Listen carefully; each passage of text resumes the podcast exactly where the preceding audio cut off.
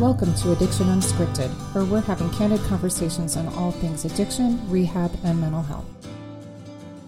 Addiction Unscripted is brought to you by Canada's most comprehensive concurrent disorder inpatient, outpatient, and virtual addictions treatment, Trafalgar Addiction Treatment Centers. For more information on Trafalgar Addiction Treatment Centers, please visit us at www.trafalgarresidence.com. I'm your host, Melissa Martin. I'm the Director of Community Partnerships for Trafalgar, as well as a mental health counselor. Addiction doesn't discriminate. It affects people in every age group, socioeconomic status, and religious belief. It doesn't matter how much money you have, what type of work you do, whether you're a parent, or where on earth you were born. Whether it's an addiction to alcohol, drugs, sex, gambling, or food, a common underlying cause is trauma. What lengths will we go to to numb emotional pain? How do we move past the shame and secrets that come along with experiencing a trauma? On this episode, Theo Fleury joins me to talk about how trauma is a human experience that binds us together and the freedom that comes with letting go of shame.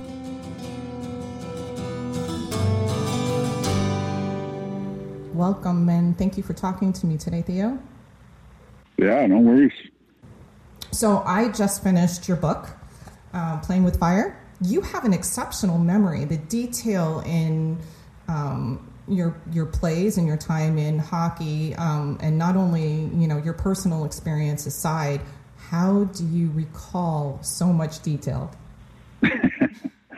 uh, I'm not sure, you know, and especially with all the concussions I had in my career too. It's uh, kind of remarkable that uh, you know that I remembered so many things.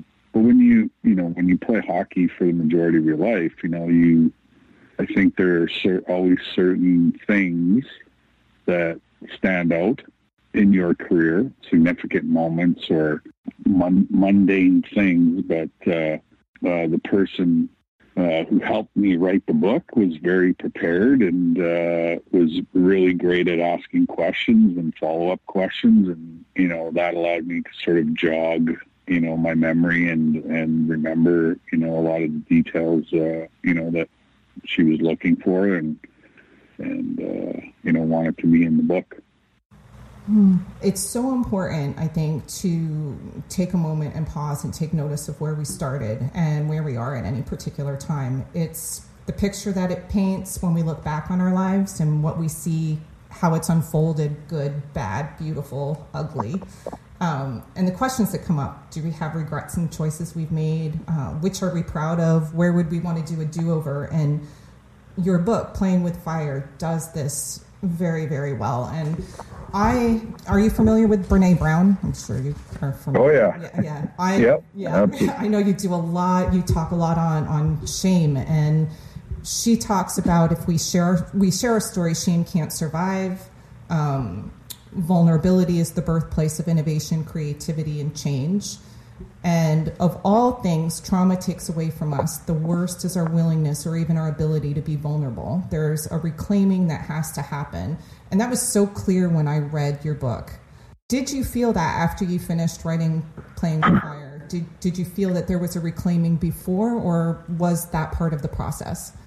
Like, I think it evolves, you know. Um, when I sat down to write the book, there I was only going to talk about my hockey career. That was it. and uh, you know, uh, you know, like I said earlier, the the person that helped me write the book, first of all, you know, she made me feel safe, yeah. and I and I trusted her, right? Yeah. And then three years later, you know, we finish the book and you know I tell the whole entire story. And and you know I was I was uh, really scared and fearful uh, before I went out on the book tour because I didn't know how you know the public was going to react to uh, what was in the book. And what I quickly realized and discovered was that not only was I not in the minority, but I was in the majority. And and by me finding my own voice and putting a voice to my pain and suffering, that I could also help other people do the exact same thing. And, you know, that was 10 years ago. And, uh, you know, we're still out there helping people, you know, find their voice and, you know, talk about these things that, uh, you know, we're afraid to talk about. Mm.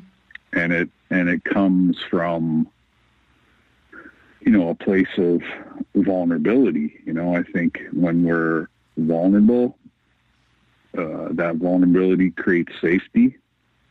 And then when you have safety, you know, that's when the magic of healing happens is when people feel safe. Two excerpts in particular I'd like to share. You said the direct result of my being abused was that I became a fucking raging alcoholic lunatic. He destroyed my belief system. I didn't trust what I was thinking or feeling. My parents had not instilled a sense of right and wrong in me, but I had developed one thanks to my Russell coaches and the Peltz family. The most influential adult in my life at that time was telling me that what I thought was wrong. I no longer had faith in myself or my own judgment. And when you come down to it, that's all a person has. Once it's gone, how do you get it back? Graham was on me once or twice a week for the next two years, an absolute nightmare every day of my life. I worried constantly what should I do? How the fuck do I get out of the situation? What if someone finds out? Will I go to hell for this? So when I was 16 years old and I took that first sip of alcohol, it was like snap medicine. I was like, oh, this is good stuff. Thinking back on that, that just stood out for me so much. You had been playing hockey uh, quite a bit, even up to, to age 16. You talk a lot about physical pain and emotional pain. Your tolerance for physical pain was out of this world. Looking back on that, how do you see how do you see the differences in your tolerance in and how we tolerate physical pain versus emotional pain and what alcohol introduced you to? The brain does not uh, decipher between emotional or physical pain. And so, you know, any kind of numbing agent, you know, whatever that is, food, sex, drugs, alcohol, gambling, you know, whatever it is, whatever you use as a as a numbing agent, uh, you know, obviously works, uh, you know, I would say for a short period of time, but then, and especially if you don't deal with either side of it, whether that's emotional or physical, if you don't deal with it, eventually that coping mechanism, you know, stops working. And then you're faced with, you know, with a choice and a decision. And I was, you know, I was there, what, 16 years ago where you know, I had the gun in my mouth and, you know, I was ready to end my life, not because I wanted to die, but, you know, I was exhausted from living in pain, you know, the majority of my life. And like I said, nothing was working anymore. And so, you know, I said, I better try something different. And, uh, and, and that was getting into, you know, healing and therapy and, and you name it. And so, I've done every kind of therapy known to mankind, I think. You know, along the way, you know, whether it was a treatment center or a therapist or, you know, whatever it was, you know, I collected a bunch of tools, you know, that I use today, you know, that keeps me, you know, on the straight and narrow 24 hours at a time. And so, you know, I also tell people that, yeah, I'm in therapy for the rest of my life and, you know, I'm okay with that.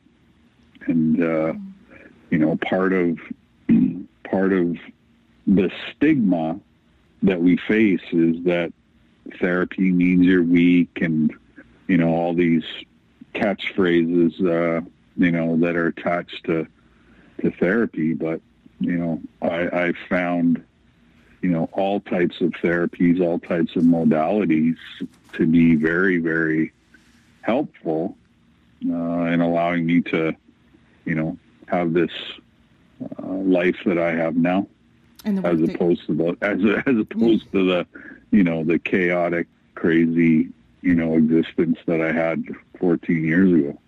Do you miss any of that, or has that gone away in time? It goes away.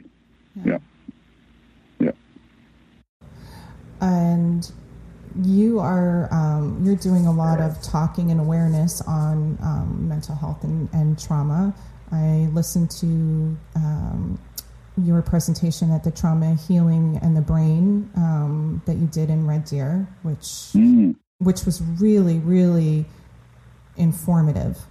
I love your quote. My greatest adversity is my greatest gift.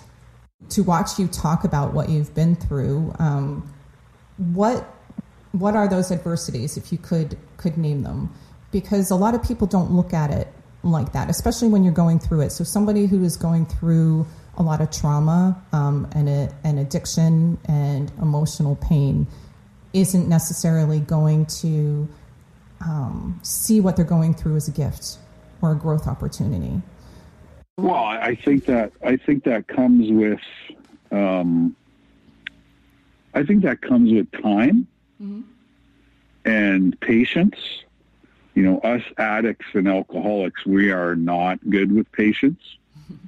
You know, if we want something, we go and get it, and uh, you know, and so some, you know, that's why, you know, we wrote uh, the chapter in Conversations with a Rattlesnake called "Sitting in Your Shit," because part of the process of healing is that you have to sometimes sit in uncomfortability and actually feel, you know, those feelings instead of running away from them or numbing them out or whatever it is. Because, you know, if we don't understand, you know, how it, like, you know, I couldn't even identify if I was happy, sad, mad, glad. I, I didn't, I didn't have any concept of that. I was always running away from you know, from my feelings.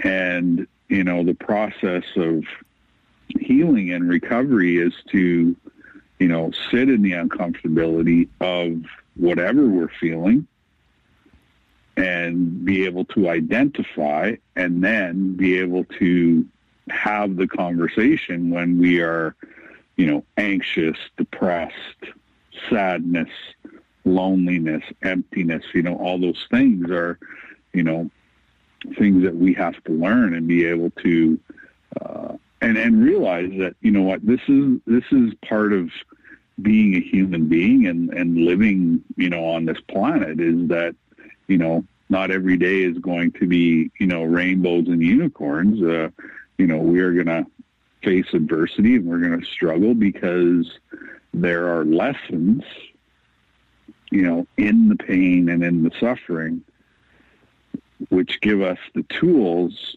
you know, to be able to live life on life's terms. And so, you know, I talk about, um, you know, my parents being a gift, my abuser being a gift, you know, in my life, because without those experiences, guess what? I, I'm not talking to you uh, today, or I'm not speaking, or you know, I'm not doing conferences or whatever it is. And so, you know, um, you know, I've been able to find the positive in the most extreme negative mm. that people would perceive, you know, that to be. And it's, it's really um, quite uh, interesting when I when I'm on the stage and, and I talk about, you know, Graham James, my abuser, being a gift in my life and to see, you know, the look on people's faces uh, um, is quite interesting because, you know, um, I think we have to eventually get there uh, in order to, you know, move forward. I think that it also helps to keep us from staying in a victimized space. No question. Absolutely. Well, you know, I, I think, you know, the victim role is is you know totally warranted and you know people end up staying in that space for for a long time but uh you know what we know about uh, addictions is, is eventually we get to that rock bottom place where we, you know, we eventually, you know, have to make that choice and have to make that decision to, you know, get rid of the coping mechanisms and, and face the the truth and the pain and the suffering and face it all and and change it. And you know, the the brain and and the body are incredibly resilient and uh, you know, whatever behavior is learned can be unlearned and retrained and rewired and you know all that stuff. So it's just pretty exciting stuff when you think about it. It is. And i think that when you come through trauma um, and difficult experiences i think one of the one of the biggest things I've learned is that we are so much we're so much stronger than we give ourselves credit for and so much more resilient. Yeah, there's no question. There is no question that uh, you know we we can we can go through a lot and and uh, you know still come out on the other end uh, a, a way better person. And it, but it's you know um, it's those experiences, uh, you know, that we need along the way in order to, you know, to learn. And unfortunately, pain is, you know, one of those things. And but you know, pain is a great motivator for change because it tells you there's something wrong in your world or your universe that, you know, needs to change. And and how do you change that? Well, usually you need to talk to somebody or you need to, you know, be around people who, you know, are in recovery and you know on a path of healing and you know you you learn from those people and and their experiences that's why i always say the the the greatest uh, cheapest type of therapy is and then probably the most effective is group therapy mm. because you you get into a room full of people who've had the similar experience and you use vulnerability to create safety. And you know once you have safety then you know the majority of those people start to stand up and talk about their you know what happened to them. And and uh and then you know you don't feel alone. And uh you don't feel like you're the only person who's ever gone through whatever you've gone through. What's been your biggest takeaway from treatment well, I think the person has to be ready because if they're not ready, then, you know, I think it's a waste of time. But, you know, for me, I was able to pick up tools, you know, along the way. You know, I, I, I used to say that my old toolbox was filled with, you know, addiction and chaos and, you know, all this stuff. And then, you know, I had to switch out the toolbox and, you know, acquire, you know, different tools and different coping mechanisms that, you know, are part of my daily routine now that help me, you know, stay sober for, you know, the last 14 years. And so, you know, what's in the toolbox? Have, well, there's lots. There's meditation, there's therapy, there's spiritual practices, you know, breathing, exercise, you know, hmm. you name it you know, all healthy ways of, you know, coping with uncomfortability. So you've been sober 14 years. Mm-hmm. Have you had any relapses? Nope. No. That's remarkable. Yep. I've been very lucky. What can you what can you attribute the most to that? Um, because in I think this you've probably seen with it with addiction, relapse does happen.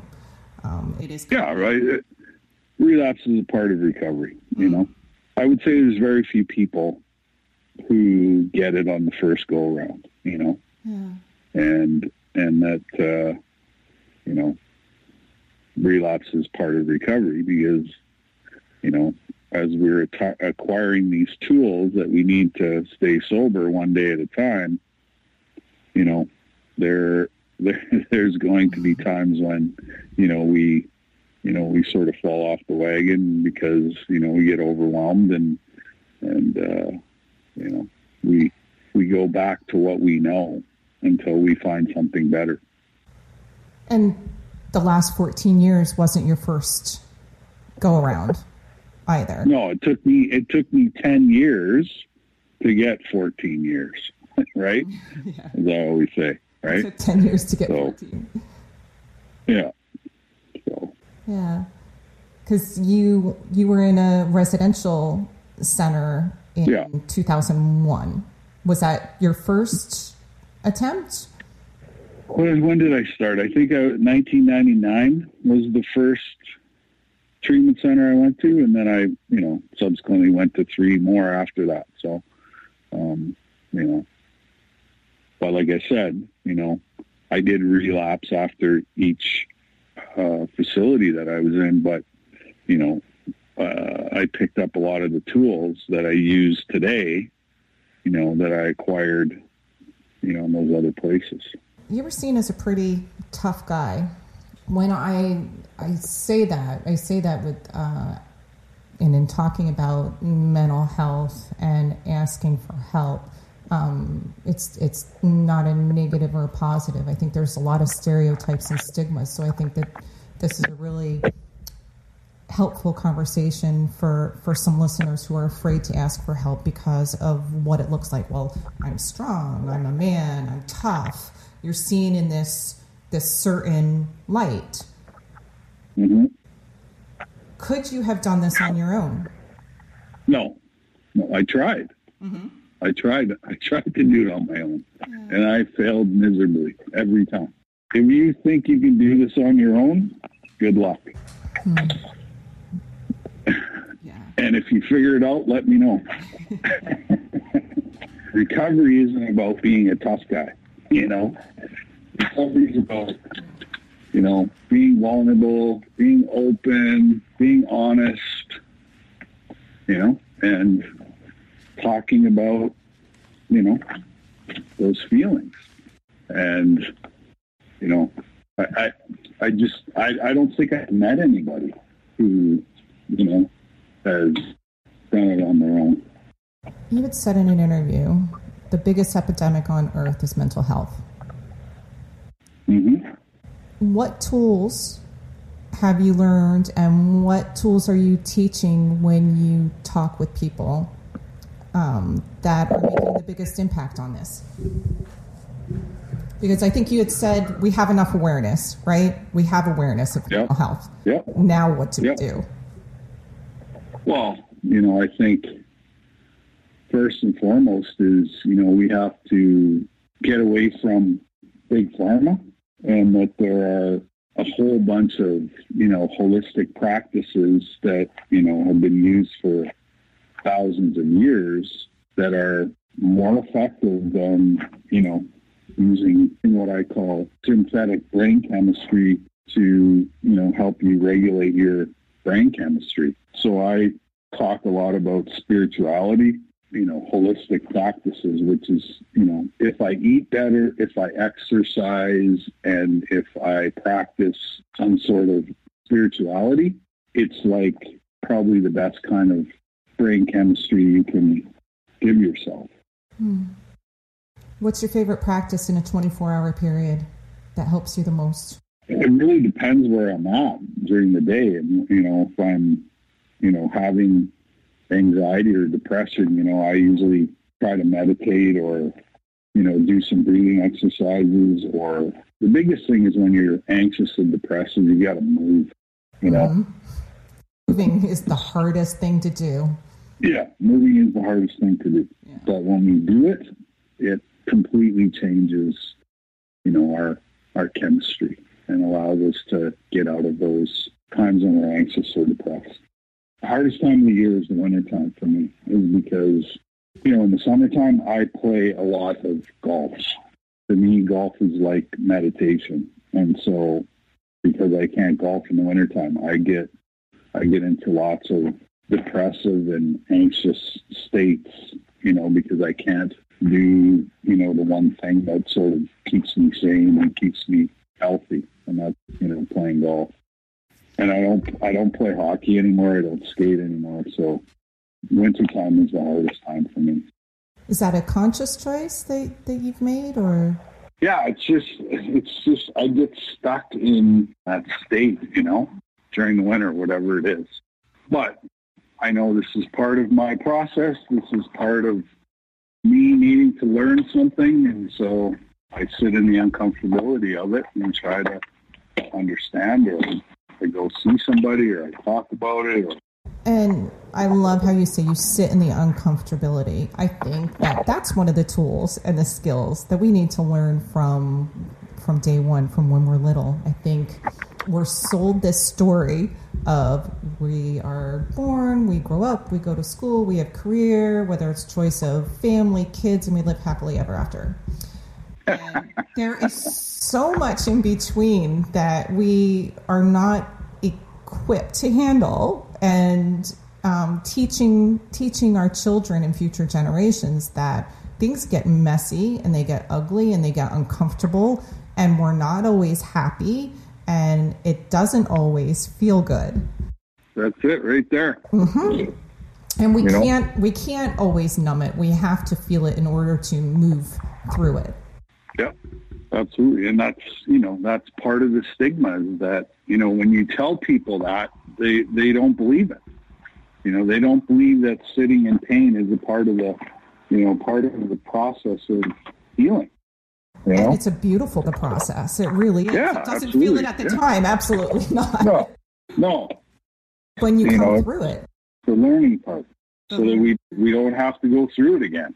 But the thing about lessons is if we don't get them the first time, they always come back until we get them. they do, don't they? And I think the beauty of it is, I think every time you do sit through it, it, it this magic happens when you when you walk through it. It's like uh, it's like another like a another blind or another layer is lifted from your eyes, and you can see things that were there all the time, but they were just blocked, and another blind goes up and you see things in a totally different way. You see other people and how you interact and how you feel. Yeah, I call them light bulb moments. Light bulb moments. Yeah. Because when the light bulb goes off, right? Yep. then we know, oh, okay, I got the lesson. There it is. Some of them are hard. They're hard lessons. Oh, yeah. Yeah, but life life is difficult at times, right? It's not always going to be, like I said, unicorns and rainbows. It's not all unicorns and rainbows, no. no, no. We'd sure love it to be that way, but, you know. I think life would be kind of boring. It would. You have to have the downs to appreciate the ups. That old cliche, which I hate, but it's true. yeah. Yeah. How has interaction with your family and friends changed pre-treatment or before you, you know, stopped with drinking and drugs? Your your relationships with family and friends, I'm sure, evolved and, and changed dramatically. Did you lose friends? Did you find that you had to do things differently? How did your family dynamics change? I learned about boundaries, right? you know, because I learned about boundaries, you know, I, a lot of those people that were in my life are, you know, no longer in my life because, you know, I, I want to live a very drama free life. And a lot of, you know, the people that were around me were obviously sick as well. And, you know, that sickness causes a lot of drama the more I'm around drama, the more likely it is I'm going to drink again. You know, having healthy boundaries, you know, keeps me way further away from, you know, falling into, you know, those old habits and, and reaching back, you know, use those old ways of dealing with, you know, family. So, in your book, this kind of pertains to your relationships with family and friends. So, back when you were in the NHL substance abuse program, you were being watched basically in everything for everything that you did. And you said someone on the team had told the coach about you. That's how. I thought I could hide in New York, but it turned out someone was spying on me. I figured out who it is, and to this day, I have no time for this person. But I won't mention his name because, unlike him, I'm not a rat. That's interesting. I, I find that interesting because you do talk about a lot of people knowing what was going on, but you were upset that somebody had told on you, basically. Mm-hmm. Yeah, well, I, obviously I was not ready for help, right?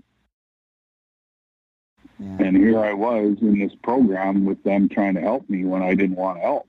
Being forced Right. into it because when you're not Yeah. you're not ready, you're just you're Yeah. not going to be invested and and Yeah. follow it.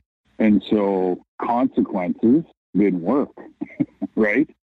10 years ago when I wrote the book, yeah, I still was angry and had a lot of resentments and stuff like that. And so today I feel, you know, completely different about what I said at that time.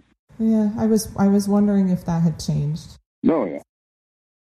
So I'm curious, what's your life like now? I feel like I have to go get your other book because it kind of it stops in one place, hearing about family and your life and and getting married.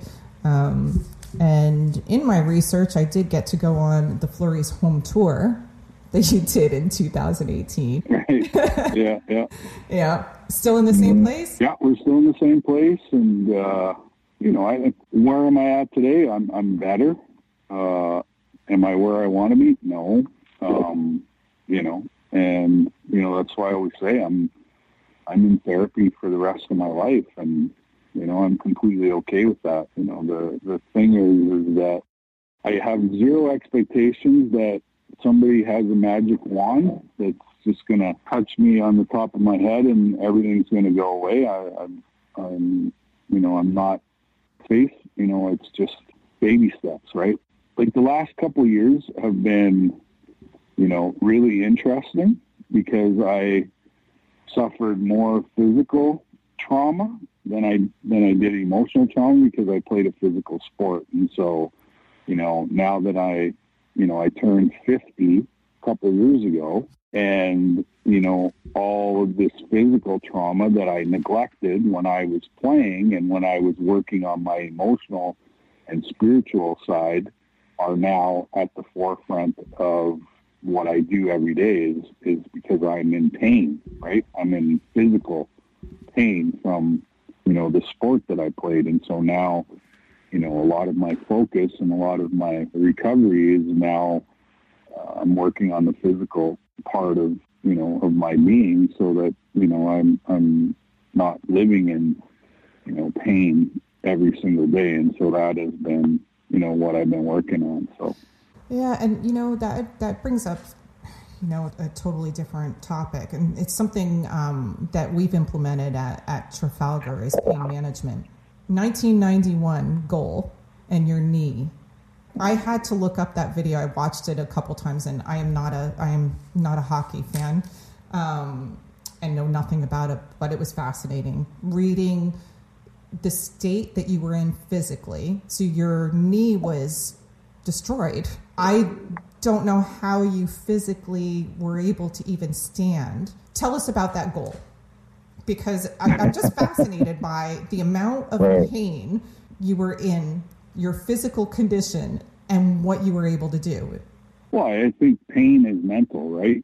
You learn how to block pain out. You know, as an athlete, you never want to be sitting in the stands watching your teammates go to war without you, right? Mm-hmm. That's probably the hardest thing is sitting and watching your team play and you're not able to contribute. And so, you know, that's part of the reason why, you know, and it was obviously a very important time in the season. And so, you know, you just, you know, you just learn to deal with it, right?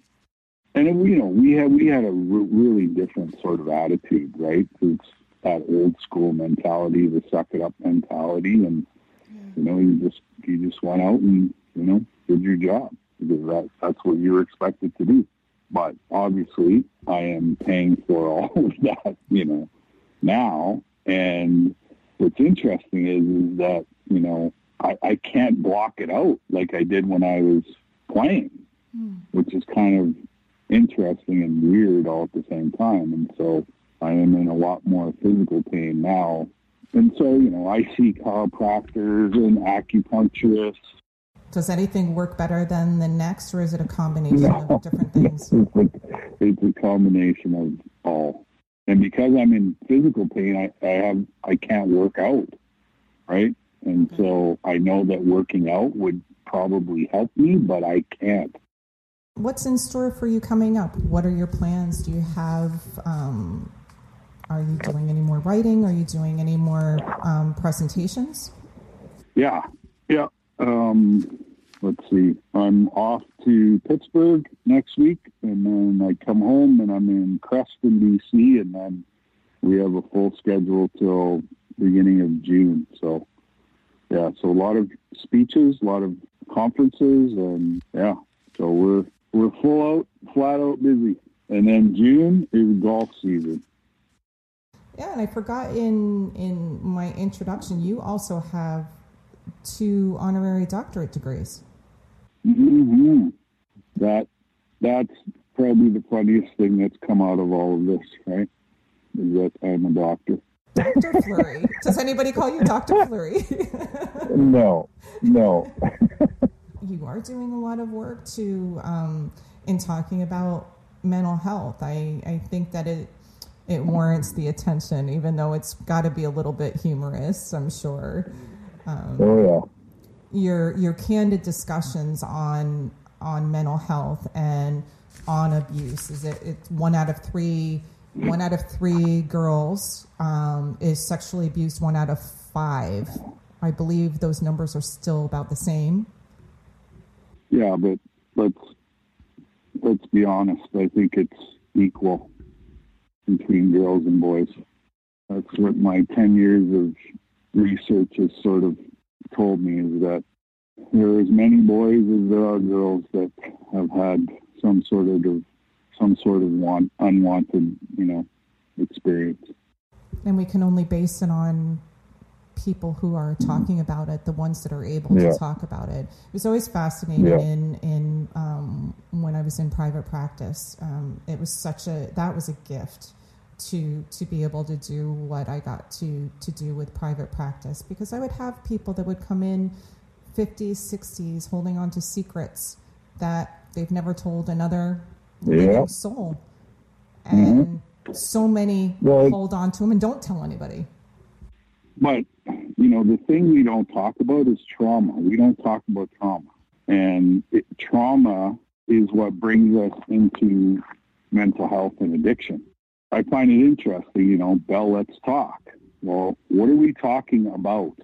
What are we actually talking about? Well, we're, we're actually talking about trauma. Trauma leaves us in emotional pain and suffering. And that emotional pain and suffering, any kind of emotional pain, is mental health. And until we unpack the trauma, we're going to struggle with mental health. So how do we how do we end up dealing with this emotional pain? Well, we gravitate towards the dark side of life and we get involved in addictions. How we cope with the emotional pain. You know, the addiction is the medicine, you know, which which helps with, you know, our mental health issues. You know, fear, anxious, depression, panic attack, you know, those kind of things. And, you know, I understand that, you know, there are certain types of mental illness that, you know, need medication like bipolar and, you know, schizophrenia and these kind of things. They need medication. You know, general anxiety and general depression, you know, is easily managed by using holistic practices. Do you recall who who said the quote trauma is the human experience that binds us together that's a new one for my wall i am a i am a quote collector um, mm-hmm. And when I heard you say that in one of your your interviews, it went up on my wall. Trauma is the human experience that binds us together. Yeah, yeah. I heard it. Some lady stood up uh, at a conference. I think it was in uh, Brantford, Ontario, home of Wayne Gretzky, yeah. of all places. Yeah. and you know, I said, "Yeah, that's that's it, right." That's why we're we're all here. That's why we're all doing this. Any plans for presentations or discussions in the Toronto area? If you go on my website, we have an events tab on our website that basically tells everybody where we are. And that would be theofleury.life? Yeah, theofleury.life. Very good. I really um, have enjoyed my time talking with you, and thank you so much. Yeah, my pleasure. And uh, yeah, that's it for today. Awesome. Until next time, this is your host, Melissa Martin, and you've been listening to Addiction Unscripted, the official podcast of Trafalgar Addiction Treatment Centers.